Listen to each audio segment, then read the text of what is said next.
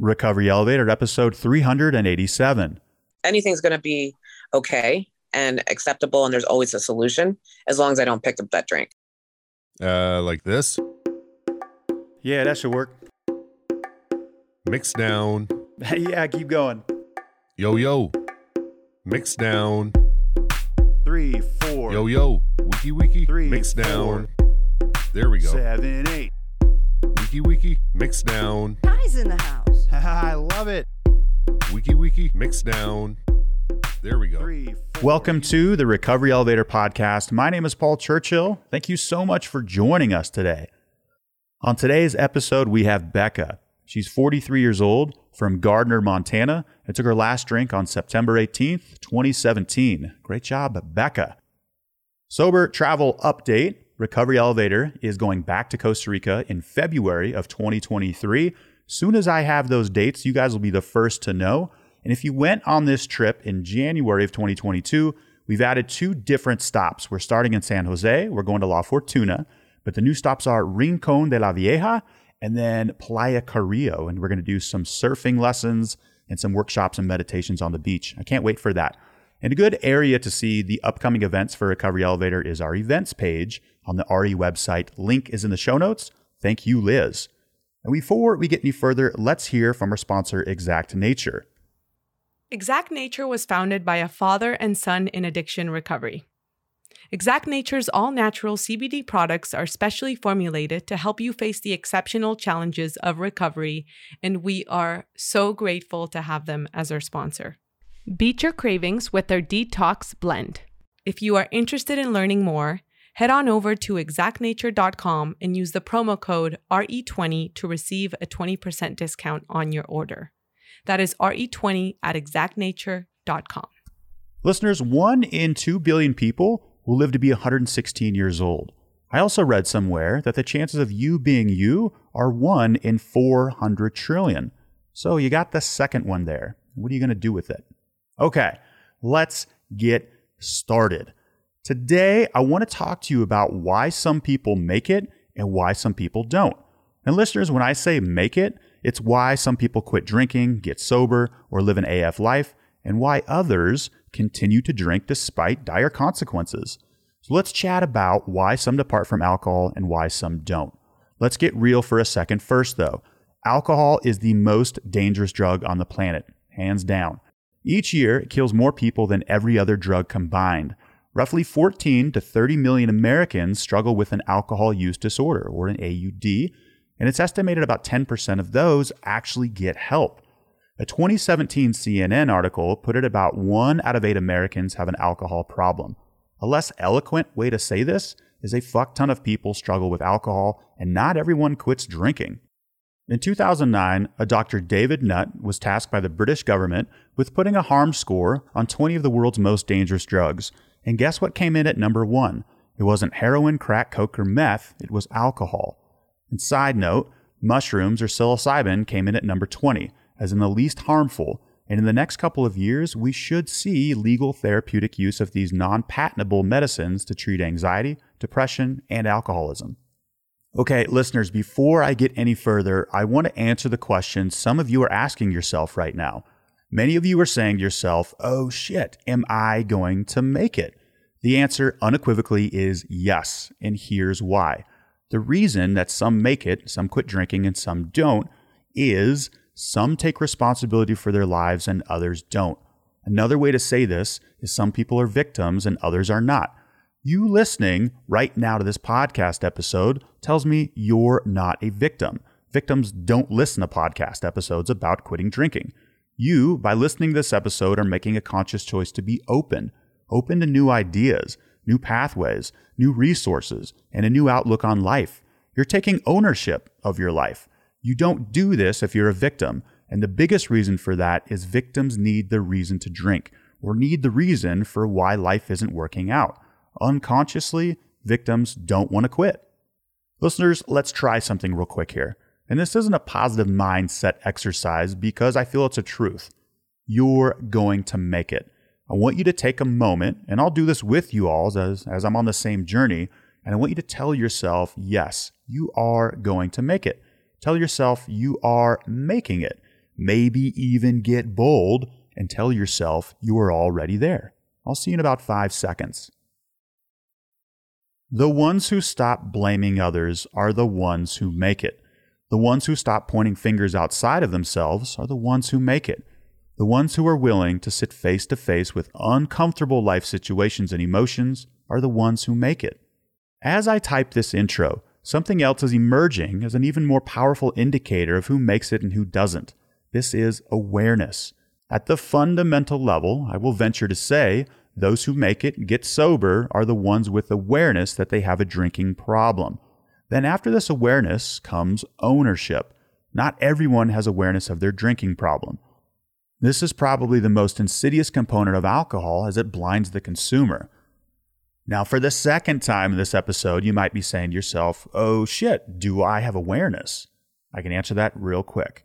Yes, you listening to this podcast indicates A, you have awareness or are aware that alcohol is messing shit up in your life. And B, you are taking responsibility for this issue, concern, problem, or obstacle. If you're not aware of your drinking problem, you don't listen to Quit Drinking podcasts. That's an easy one. Listeners, side note number two for this episode I hate labeling a drinking problem as a problem. In my eyes, the more accurate description is a drinking problem is an invitation to step into a new life. You can't fight, attack, or go to war with a drinking problem because it's inviting you into a total new way of living. It's almost like you're shutting the door on the next chapter that's trying to push itself through. So, listeners, you will make it. You're going to be just fine, but don't quit quitting. In fact, that's another trait of those who make it. They don't quit they don't quit quitting. Day one for the 100th straight day, keep listening. Don't give up. I've been there, and here I am now. Maybe you didn't make it yesterday. Maybe you don't make it today. That's okay because you have another chance to make it tomorrow or the day after. Now, listeners, back to awareness for a moment. I always used to poo poo awareness as a tool, as in it's a little too woo woo or too out there for me. However, in the quantum world, with the classic double slit experiment, this shows that when we turn our awareness, our consciousness, or attention inward, things begin to soften, dislodge, and they change at the atomic and cellular level. This was the core teaching of physicist David Bohm and the Indian spiritual teacher Krishnamurti. So, awareness is the first step in overcoming any ailment, disease, or condition. And a great way to start building awareness is with pen and paper which I'm going to cover in two weeks in episode 388. Awareness is a practice, it's a muscle. You develop it. Listeners, this September for Cafe RE members, we have a brand new six week course titled Ditching the Booze Mindfulness, where Patrick Foley will show you how to build this awareness. Before we hear from BetterHelp and Becca, again, I want to drive the point home that yes, you will make it. You're already making it. A, you've got the awareness, you're listening to this episode, and B, you are taking ownership of your life. You are no longer a victim. Listeners, one more announcement I want to make. One new thing that we're trying to do in this podcast is showcase your art, your talent, what has come back in your life after quitting drinking. If you are an acoustic guitar player, piano player, you read poetry, send us an MP3 file, an edited file of your music. We want to showcase it at the end of this podcast. Maybe it's uh, ukulele. Maybe you took the ukulele course, which we will be doing again, probably early next year. Again, if you maybe it's stand up comedy, whatever, but we want to get your art, your creation, what's come back into your life eh, at the end of this episode. And we have anywhere from 15 to 30,000 listens per episode. So it's a great way to get, get your stuff out there. So email info at recoveryelevator.com with your submission and make sure it's edited and please under three minutes. So, listeners, I hope you enjoyed the intro this week. Next week, Chris is doing his very first Recovery Elevator podcast intro. I can't wait for that. And then next week, I'm going to cover journal speak, which is a fun way to basically barf on paper with a pen and let shit go. And now, a word from our sponsor, BetterHelp, before we hear from Becca. Life can be overwhelming, and many people are burned out without even knowing it. Some symptoms of burnout can include lack of motivation, fatigue, irritability, and more. For me, Recovery takes a lot of work, and when I try to do too much at once while also trying to just live my life, I step into the zone of burnout. When we get sober, we want to change many things about our lives, and that's inspiring. However, remember that slow and steady wins the race. If we come out of the gates too intensely, we may burn out. BetterHelp Online Therapy wants to remind you to prioritize yourself. Talking with someone can help you figure out what's causing stress in your life and how you can best navigate it. My therapist has been instrumental in reminding me that I can do it all, but I can't do it all at the same time. Having her perspective has allowed me to be more accountable to myself. BetterHelp is customized online therapy that offers video, phone, and even live chat sessions with your therapist, so you don't have to see anyone on camera if you don't want to. It's much more affordable than in person therapy, and you can be matched with a therapist in under 48 hours. Our listeners get 10% off their first month at betterhelp.com slash elevator. That's better, H-E-L-P dot com slash elevator.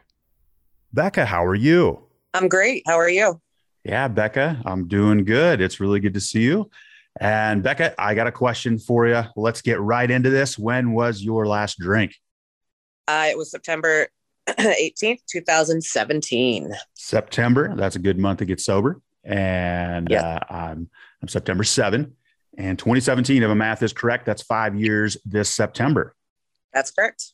All righty, big time. How does that feel to be coming up on five years?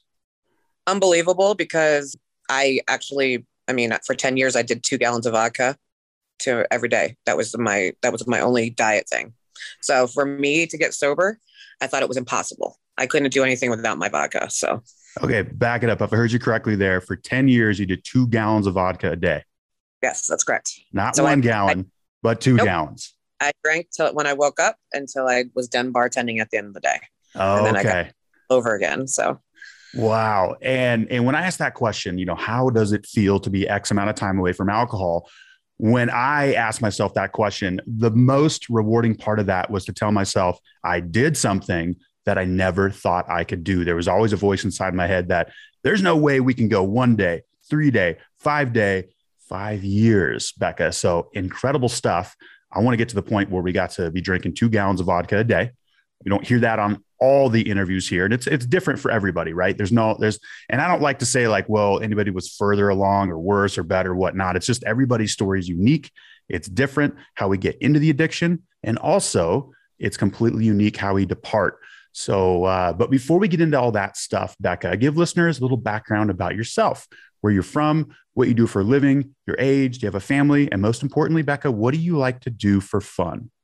So I'm 43 years old. Um, I currently live in Gardiner, Montana, which I call home now. I spent the last 18 years in Philadelphia as a chef slash bartender, and that life uh, was putting me desperately into the drain with all my drinking. So I, what I like to do for fun is I have I rescue dogs, and, and I have four of them, and um, I have two that live with me. So it's there. That's my thing, and I also I love to do art, and I also love to read. What are you reading right now? Right now, I'm actually reading your book again because I started that with everything that had happened lately. So I was, I've been going, I've been kind of going off of social media and focusing on some other stuff that I can actually hold in my hand, do some walks, you know, that kind of stuff. Yeah, well, thank you for reading, Becca. And listeners, I have a book called Alcohol is Shit, came out in 2019. Now, you listeners, you might have heard the town Gardiner, Montana. Um, thanks to Zoom, we're doing this. I'm in Bozeman, Montana. I think we're probably 70 to 80 miles away, but you may have heard the name Gardiner, Montana, because recently it was in the news. This is the north entran- entrance into Yellowstone, and there was uh, I, I mean, climactic flooding that just Yeah. went down a couple days ago. Tell us a little bit about that. And more specifically, there was a viral video that if you were on the internet four or five days ago, there was a large brown house that said, well, you know, I'm just going to see, I'm just going to float away and I'm just going to enter into the river. And you saw that. You, wit- you witnessed that happen. In fact, they were friends of yours. Yes. Yep. So basically, um, the, the river goes so many cubic feet per second, and around like this time of year, it should be 21 to 24,000. So on Sunday night, when they did their raft race down the river, it was at 32,000, which is very, very like dangerous. And I was driving back from Emigrant getting barbecue that night, and I was like, "Ooh, something's not right." I just felt it in my stomach, And so when I, I got up the next morning to go open my coffee shop, it was raining and I could see like sirens at the north entrance because I can see the coffee shop from the north entrance from my coffee shop. And I just kept on opening just like like I was supposed to. And by nine o'clock, it was at fifty three thousand four hundred. Hmm, The more than double. Yep, more than double. And they all like the sensors had broken and everything. So we had tons of tourists here freaking out. Um, we had locals who had never seen it, which were just totally in awe. And then in about five to six hours, the Mammoth Road from Upper Mammoth, which is where the park is, had been eaten all away. And um, I can provide some of these pictures to you so you can put it up on the podcast on the, your Instagram. But the road is actually eaten away. Um, you can't even drive it anymore. So the only way to get there is through the old road now. So now we're just we're recovering from that. Um, you know, we as a community Gardiner's been hit a couple times this last three years, but we're coming back strong like we always do, and just showing up and being the best person you can be that be that day. Like that's pretty much what makes everybody's day.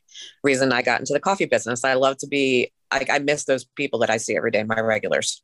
Yeah, yeah, yeah. Before we get into your story, I want to comment on being in sort of a it's a natural disaster. That was a major Yep. flood, roads disintegrated, people stranded.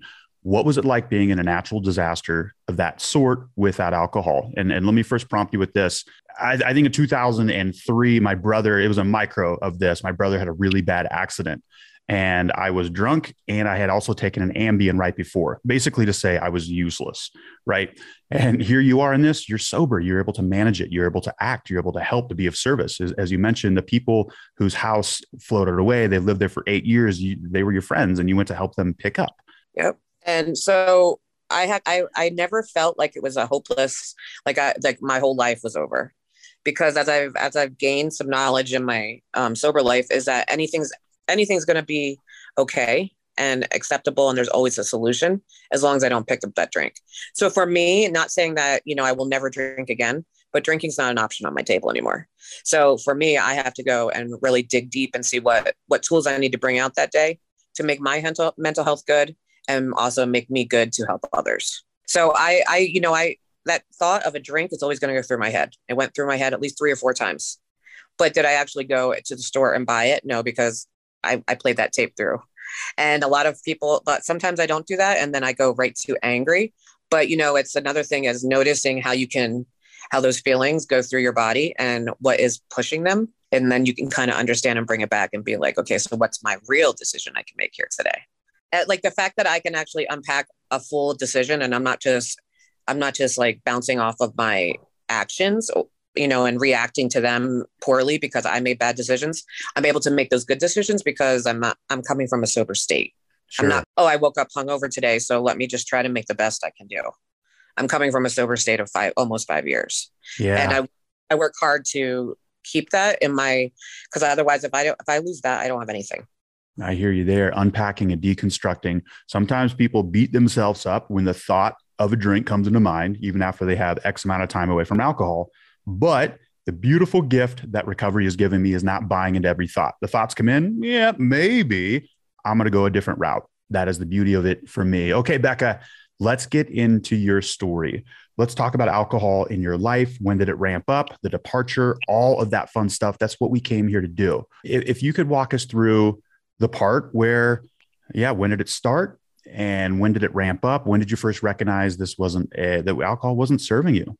So my addiction, I, I call it all of an addiction because I went from one thing to another. So when I was young, it was food.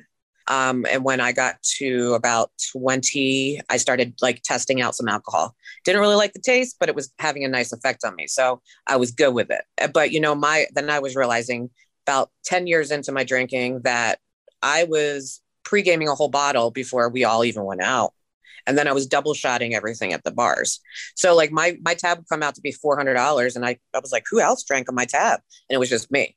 So you know, and I I never knew why I kept drinking so much. So I had got gas I had gastric bypass in 20 uh, 2005 so i was 450 pounds and i lost 268 pounds with that and it's been 16 years later and i've kept it all off Hmm, But- wow. i was able to digest extra alcohol so that's why i was hitting the two gallons of booze a day Let me, let me ask this question. When you were pre gaming a bottle of booze before going to your friends, was there a moment you said, hang on a second, I think I'm the only one doing this right now? No, because that was normal to me. So um, it didn't start. It didn't start. And like you know, at this time, I had alienated my parents in Bozeman. Like I hadn't spoken to them for a good ten years. They came back, tried to find me in Philadelphia. I was married to my booze, and I was married to my alcohol. I was married to my drugs, and I was married to those people that supported that. So I I, I got beat up, and so I, I'm continuing to use. I lose all this weight. You know, I'm thinking I have a new life, and then in 2016 I had started, you know, just have people in my life that didn't need to be there. I got beat up and it landed me in the hospital for four weeks. That was kind of a wake up call, but not yet because I had to take at least at least a couple of them. And you know, I don't want to go into detail about my all my signs for my rock bottom, but April or March 31st of 2017, I called my mom in Bozeman and I said, "Can I come home?" That's the first time I spoke to her in 15 years. Wow. You let me back it up a little bit with that accident in Philadelphia. Sometimes the universe can gift you sobriety. Those four weeks when you were in the hospital, I imagine you didn't have access to alcohol. Was there a moment, several moments, I guess, where like, look, we need to make some major life changes with, and and you were able to see that with sobriety. Am I correct? Yes. So I saw that I needed to make life changes, but I wasn't ready for it that time. Okay. So okay. as soon as I got the hospital, I mean, I was on to my first drink but I but then when I I got you know I got robbed, I got all this stuff because I let these people, I trusted these people that were around me. I got robbed in Philadelphia. My house got overtaken. You know, I had no other option, but either I was going to shoot myself or I was going to call my mom and she was going to let me come home. Mm, that's a tough spot to be, but sometimes it's the best spot to be when you only have two choices, and it's basically life or death. yep. yep. And so, because I didn't want to live anymore the way I was feeling. I mean, I was scraping my, my pennies together to go to the alcohol store just to make sure I wasn't shaking that day. So I, um, she said, yes, I'll come home. So I packed one bag of clothes and I flew to Bozeman two days later. And my dad picked me up and I started life over. So I continued to drink in, Bo- in Bozeman for another five months until my dad had enough of it because I was still living, you know, I'm an adult child coming home to see my parents and tr- trying to get my life in order. And um, so he was like, nope, you have to go to treatment. And I went to treatment that day in Great Falls. Okay. Question about you know, when was the the high water mark of the drinking? It's the, the, the, two gallons of vodka a day. Was that in Bozeman or in Philadelphia? How did that? How did you manage to do that in a day? And we all and listeners, I don't want to highlight this because this seems like the far end, the far end spectrum. Even if you're drinking a bottle of wine a night, it's still there's still the same amount of mental framework around it. Of are you going to hide it? How much is there left? Um, you know, is this going to do the trick for me? Yeah, talk to us about that a little bit. So I used to, you know, I would lie to my parents that I was not drinking, but I would go to like, you know, the liquor stores in Bozeman that I know I could hide my car in the park, you know, on the side of the building where they wouldn't see. And I would buy every, um, buy like two gallons of vodka at a time, stick them in my duffel bag and take them and drink them in my room. So I would drink, start drinking in the morning at six o'clock. Then sometimes we would go to breakfast. I would drink after breakfast and I, I would drink continuously all day long. It was, it was just because otherwise I would shake and I would have seizures. Hmm. So I had 14 seizures before I went into um, inpatient treatment. And with my, and that when I felt like I was going to die, I was shaking so bad. That feeling, I never ever want to go back to that. And, and nine days in, in treatment. Yep. And that was at Rocky Mountain Treatment Center in Great Falls. Okay. So when your dad yep. said, you got to go to treatment, what was the mental dialogue going through your brain of, yeah, I can't go through with this. This is a lot for me, but you can't envision life on the other side without alcohol yeah, he, I basically thought he was out of his mind. Like, there's no other way that I could live because I've been living this way for 17 years. And so I, you know, I, I fought with them for a little bit. At that point, though, I was so out of it with seizures and everything. I, I just wanted to go somewhere where I feel better. And I didn't know what to expect. So I'd never been to jail or anything. So I was like, well, are they going to go through all my clothes? They took away all my stuff. I didn't have contact with my family for a good uh, month because you have to kind of level up in their school to get um, privileges. But man, I have never learned so much about myself and I'm continuing to do that every day. And I can't out, I can't imagine now living that life with alcohol. Attempts to moderate, were there any brilliant ideas to, that came to mind towards the end of how to moderate? Did you ever try that? So I would buy stuff that I didn't like, but then I would still drink it because I'd be like, well, I can have it there and it just won't do anything. Um, I would buy beer because I wouldn't drink it, but then I drink that because it was the only thing I had. So at this point, I was just like, no, I'm just going to buy what I want to drink and I was prepared to die. Like I didn't think the life was going to be any. I was ready to go. Sure, sure, sure. Yeah. Buying alcohol, buying things that I didn't like. It's really only with ethanol where that can happen. It totally warps our thinking. the pragmatic part of our brain, oop, just switches off. And I've been there right with you. And listeners, I do want to mention focus on the similarities and not the differences. You might have heard two gallons of vodka a day. And, you know, I was doing uh, four, four micro pints a day, right? It really doesn't matter. It's all the same. You can copy and paste the same fundamental components of an addiction. Okay.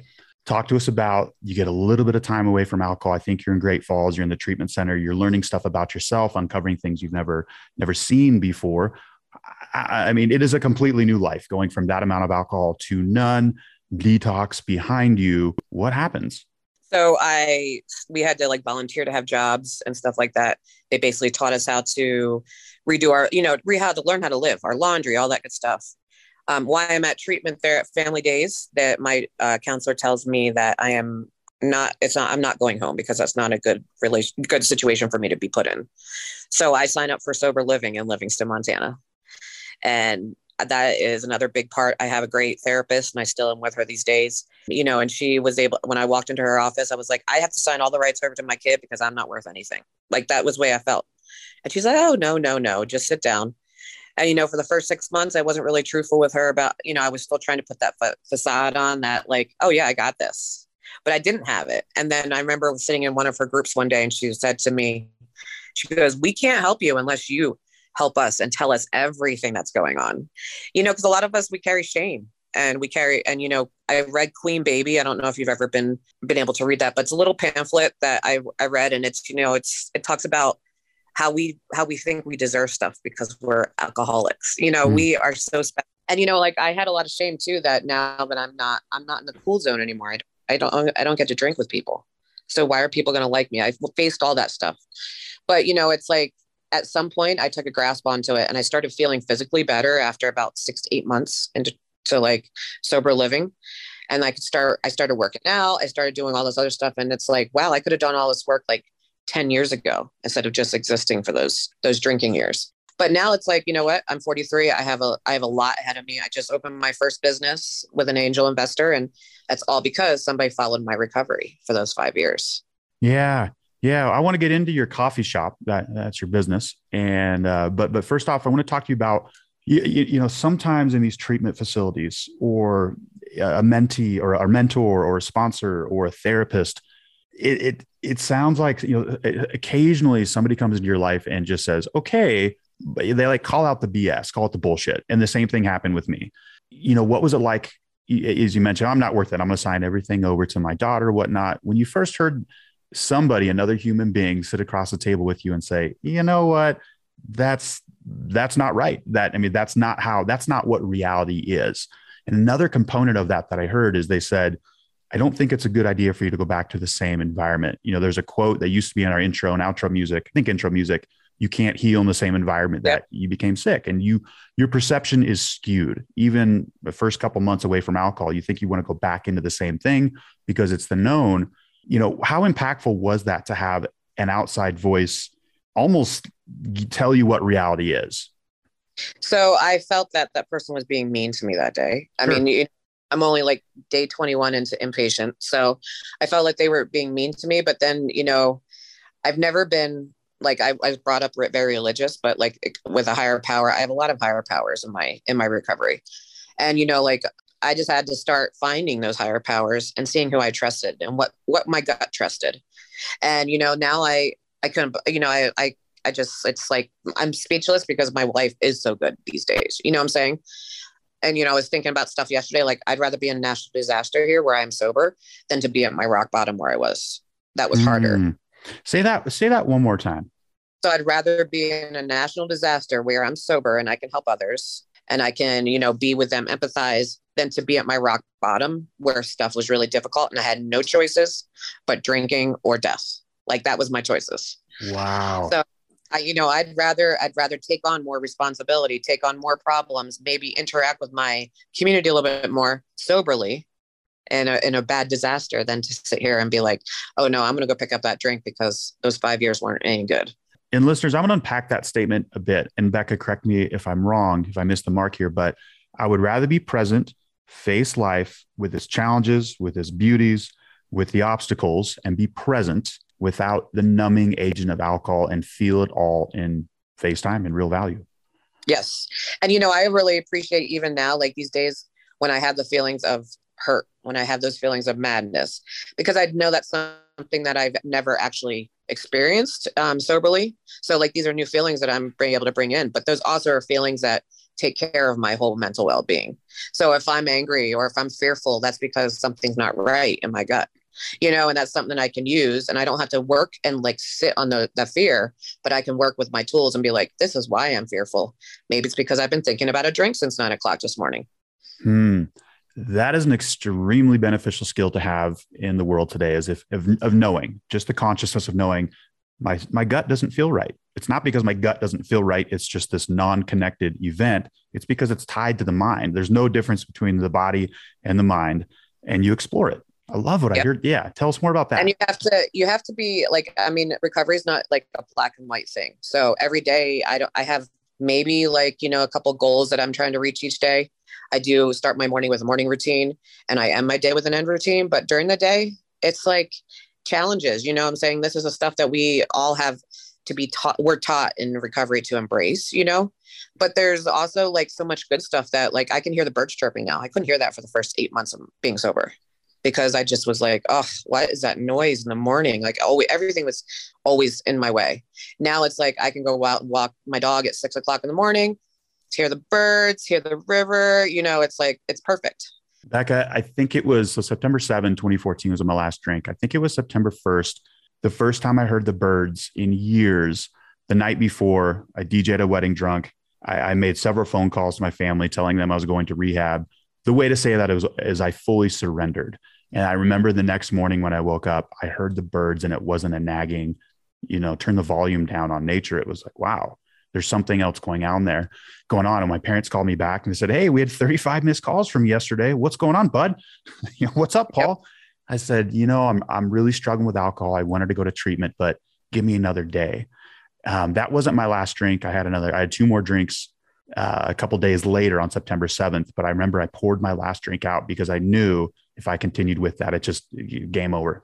Okay, Becca, you've got almost five years away from alcohol. When I have an inter- interviewee on the podcast with, with, with a significant amount of time like this, I, I want to ask for timelines. Like, what was you know what were some big leap forwards or big steps forward i'm still learning to talk here what was some big monuments like year one this happened year two this happened or year three and a half like this is i unpacked my shame or whatnot so, um, five months into me being sober, I flew back with my mom to testify against a guy who beat me up.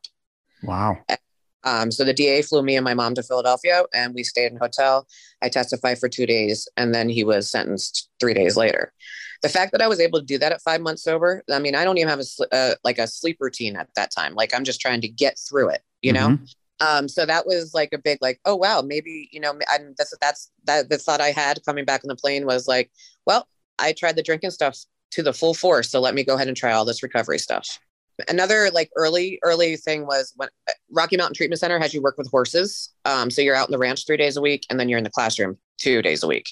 So, and you know, the fact that my energy could connect with a horse and he could feel when I was scared, you know, like that had something so like, it's like, you know what, I can come back down from where I'm at. Cause I mean, I, I drank a lot. So I felt like I was drunk 24 seven. I never ever knew that true you know who who is rebecca you know i'm saying like i never knew anything about myself and then i would say um as I, I got out of sober living and i was i just didn't want to anybody making my decisions for me so then i lived on my own in livingston ran a, a kitchen there and i you know when i hit four years sober i was i was ready for like me to be closer to nature I, I want to be further away from people. I want to be with like more nature. I want to do some more hikes. And that's when I came to Gardiner. And, you know, I fell in love with Gardiner. Gardiner's a cute little town. It has a lot of uh, has a lot of trials. It also has a lot of um, good things. When I moved here, people are like, "Why are you going to Gardiner? Everybody drinks there all winter long." But I don't. I don't have to go there and drink. I don't sit on unemployment and drink. So the last three years, you know, I've worked my butt off here, and then you know, as for other people, and then I had this, you know, in my mind, I was going to go and make it you know, and open my own shop. And this is where we're at today. I think every day I sit down and reflect on some of the big things that I have accomplished. And I always keep little post its around my door because if I feel like I'm having a bad day, I can always back and look at my journal entries. I can see what stuff I've been through. And, you know, I always have to trust my gut. That's it. you know, and I, I surround myself with my dogs. You know, I have a very small circle, but small circles are good right now. Becca, lot, a lot to unpack there. I love that. Okay. You said, you know, how much work do I dedicate towards recovery? Well, the same amount of work or same amount of energy you put towards your addiction. I love that. I've heard that a lot. Let's talk about nature for a second. Uh, Gardiner, Montana. This is the north entrance to Yellowstone National Park. I think it's the most visited national park in America with over 4.5 million visitors a year, many of them coming through the north entrance since it's the closest to the Bozeman International Airport. I think I got that right. Nature in Gardiner is full send, as Scott Fife and the kids would say. Talk to us about how nature has been constructive for you, your nervous system, for, for feeling more connected. And also, have you seen any bears? Have you heard the wolves? Talk to us about the elk that are probably just roaming around your backyard. Yeah. So right now, um, in Gardiner, it's like springtime. So it's what early April is right now because it's been so cold. Mm-hmm. But um, to be able to wake up and like to hear to see like yesterday, I saw a, a new new calf um, elk you know, she was born right in my yard here. And just to see that stuff and see how simple simple simple it is, it's like wonderful. Um, and then to realize, like again, we went through this national disaster, and to see the river and what it did, like there's so much strength in nature. And sometimes just to get out and do a 15, 20 minute hike and sit sit down and watch the river that flows into Gardiner, it's just so peaceful. It's like, and then you know, walks up in Jardine. It's just there's so much stuff that you can really really like investigate and try to you know try to find out hikes and everything. There's so much stuff that's been left unturned up here and it's so much stuff too like wildflowers mountains snow. There's tons of horses that just run free up in jardine. So yeah it's awesome. Grizzly bears? Grizzly bears. I saw four of them this year before the park got closed. Um, they're all over this year. So i saw a mom and two um, cubs at right in lamar valley. I'm literally probably 35 feet from my car. Wow. Um, yeah, and I and then we saw some on Dunraven Pass, but now I think that's closed again. But yeah, they're all over. They're very populated. And moose, it's really great to see moose. If you ever, there's a ton of them now in the park. And I saw a bull moose, and he was actually running through the snow this winter on the way to Cooke City. Wow. So, yeah. yeah. Do you ever hear the wolves? Oh yeah, the wolves, and like the, when the wolves come close to the north entrance, you better be ready for business because there's probably about 1,500 people running with them. Sure. sure yeah, sure. so you always always have like the wolf followers, but yeah, wolves are all over and they run right through town here. Some of them have collars on, but yeah, and then I have a couple of them that ran in front of me going down to lake a couple weeks ago. So yeah, yeah. Now, listeners, the power of nature, the power of equine therapy, which unfortunately I have to miss out on because of a extreme horse allergy, but the power of working with animals to depart with an addiction, um, even several mental health disorders, is it's all tied to your nervous system. You getting out into nature, ideally with your shoes off as much as your contact with the earth as possible with your body you don't have to do much except focusing on your breath and nature can do the rest. It will bring your nervous system down from high beta from beta into alpha. These are basically just brain waves. And same thing with with animals. Many of these animals they read your chemistry right? And to have a good interaction with the horse you can't be full of anxiety. You can't be thinking of the past or the future. You have to become present with these animals because they read they read chemistry. They're on a totally different wavelength as us. Um, so I'm glad we got to touch base on that. I don't think there's a coincidence of why I live close to you, and it's it's it's it's a lot of nature. I'm in the south part of Bozeman, and I swear last this winter I heard the wolves because they have been reintroduced reintroduced into, into Yellowstone. I'm not sure if they're this far north, but I remember walking outside one night and saying, I don't think those are coyotes, um, but they do come, they do come pretty far north. So it's just, it's beautiful that you that you found that, that I found that because nature is so therapeutic. Now I want to talk to you about business. Let's talk about used to work in a bar. Um, I also used to own so, a bar, yep. two, 2003 to or 2005 to 2008 in Spain. They got me to where I'm here at. I'm extremely thankful for it. But you went from a bartender to a bartender, but serving coffee. Tell us all about that endeavor and um, how coffee is probably a better choice for you. Yeah, coffee is definitely a better choice. Um, I, you know, I thought I used to love coffee because it was my savior in the morning. It's actually, you know, like when I was hungover, but I stopped drinking it a little bit because I was like just planning on doing the alcohol thing. So I would chef all day and do private events, and then I would bartend all night at a bar, and then I would go party all night and then sleep two hours and get up and do this over and over and over. So I worked and partied and everything with that same group. So my life was like, you know, I would make fifteen hundred dollars at tips at night. They were gone by by morning because of drugs and alcohol. We were done. We were partying. So, and let me tell you something. I don't regret those days because I had fun in all of it. But you know, it's like I uh, I really started to when I got I, when I moved to Gardiner, I started to study study the coffee. You know, I started to study how to pour shot, how to make it the best. So I've literally had the best coffee you'll ever you'll ever drink because I have studied it for over two years and I have watched tons of documentaries. I've gone to Coffee Fest. I basically have have like made the recipe for my shop and nobody else's coffee tastes this way. It came all the way down to the machine I bought too with Ghost Town. I bought an older machine, but like I had them all rebuild it.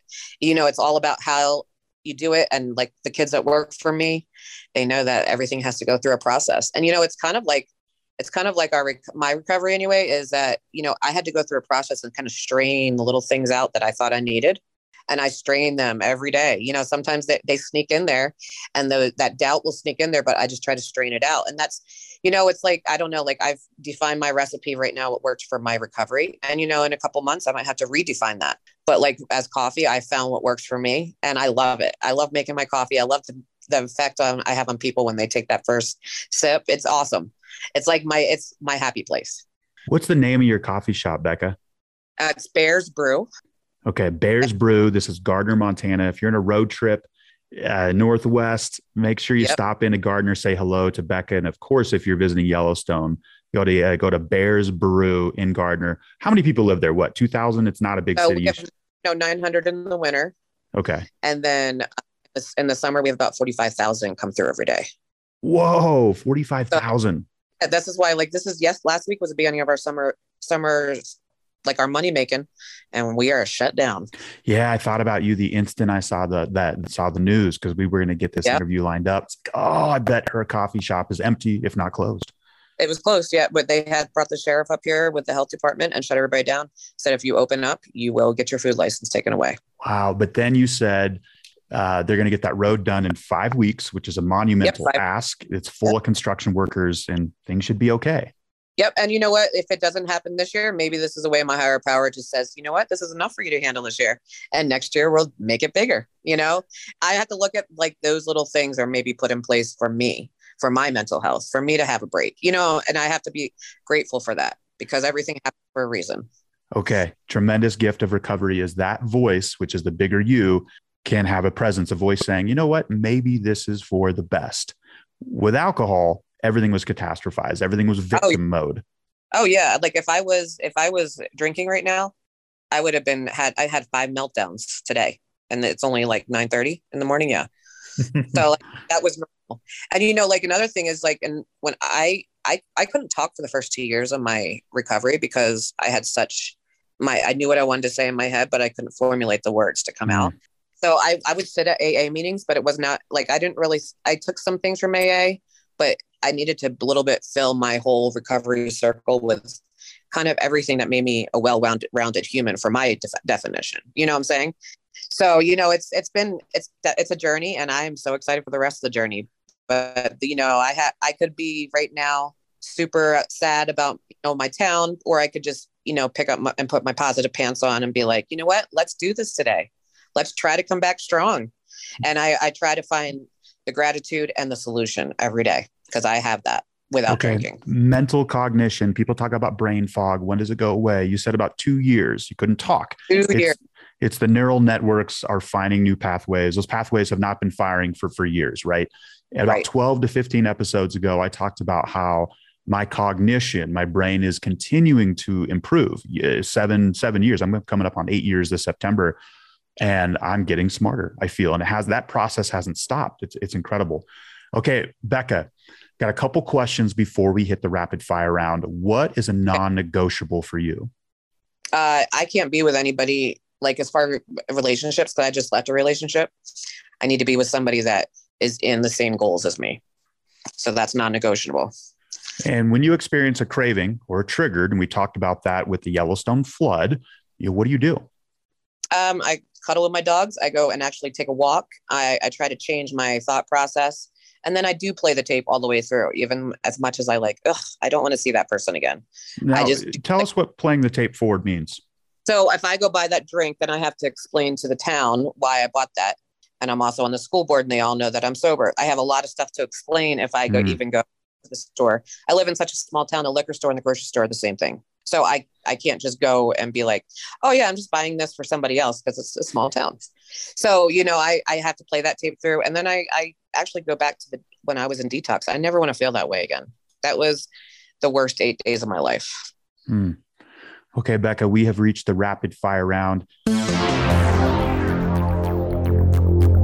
If you could answer these questions within 10 to 30 seconds, that would be great. Are you ready? Yes. What is the one thing you've learned about yourself since quitting drinking? That I am enough and every day I become stronger. Love it. Best AF moment. I would say it would have to be uh, this last week, being here, being sober.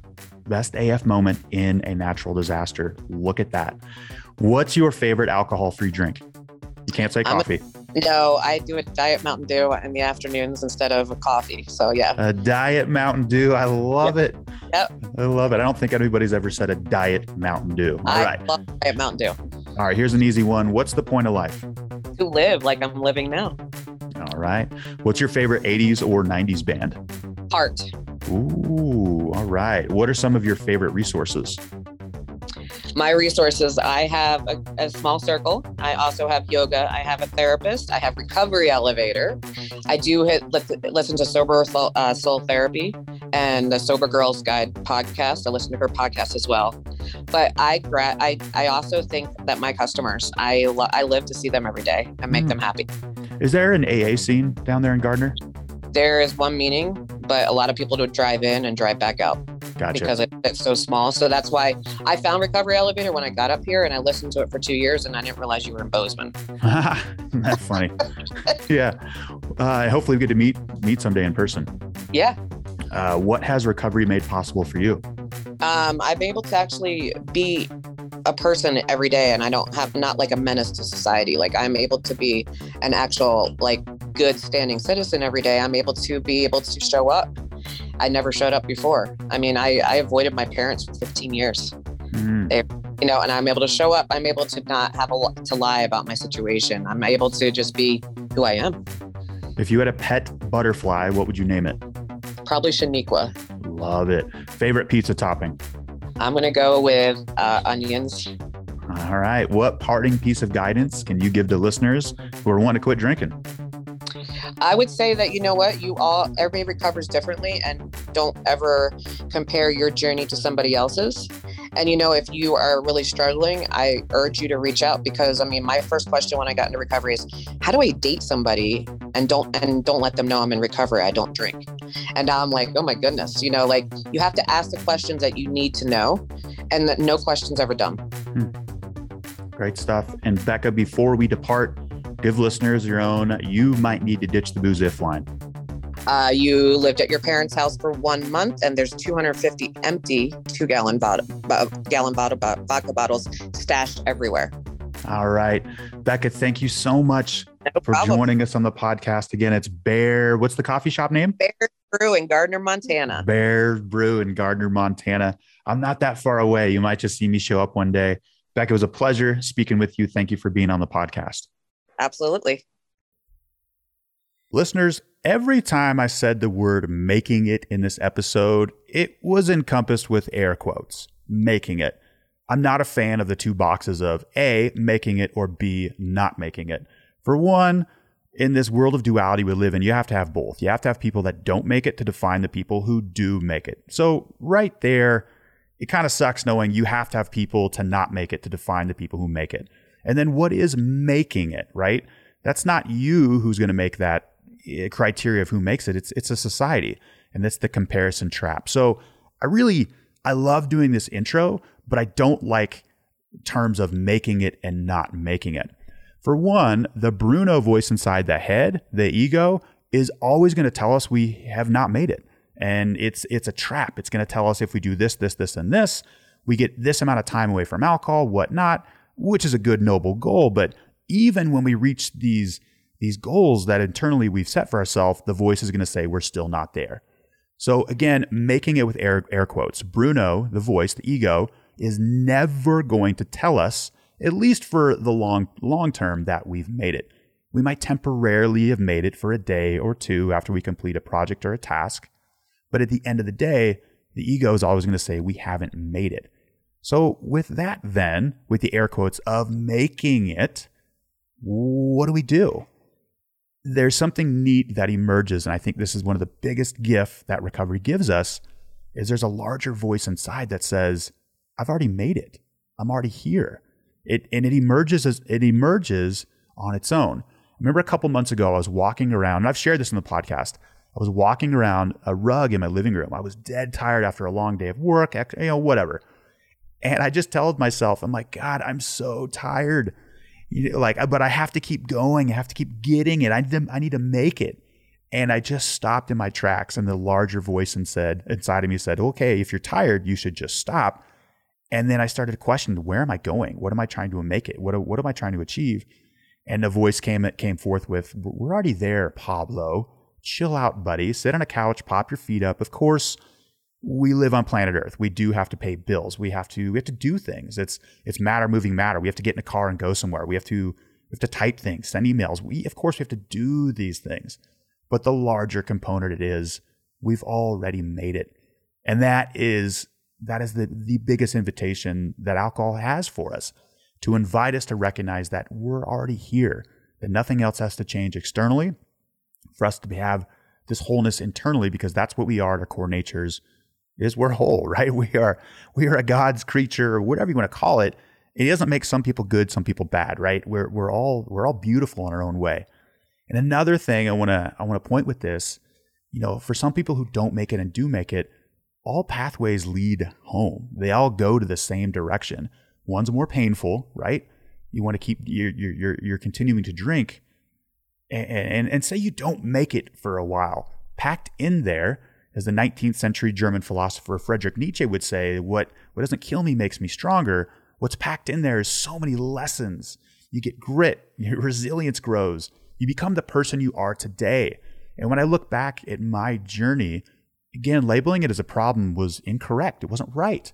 Because here I am today, the man I am today behind a microphone. I'm not perfect. I don't have it figured it out. And if ever I do tell you recovery elevator, I've got it all figured out. It's just stop listening. I don't. We don't have it figured out. But all pathways lead to home. At least I can tell you that much. But I can tell you my pathway. Um, you know, I was a victim in this journey. Life happened to me. All this shit happened to me, and this is why I drink. And that's where I found my my traction on this alcohol-free journey. Was a awareness, but B, I'm no longer the victim. I can do something about it. So recovery elevator. All pathways lead to home and start questioning this is air quotes you know if you're making it or not making it. I mean it's good to have like let's make it let's have the idea the goal but maybe start to question you know maybe have maybe you've already made it. Okay thank you so much for listening. Guys recovery elevator go big because eventually we all go home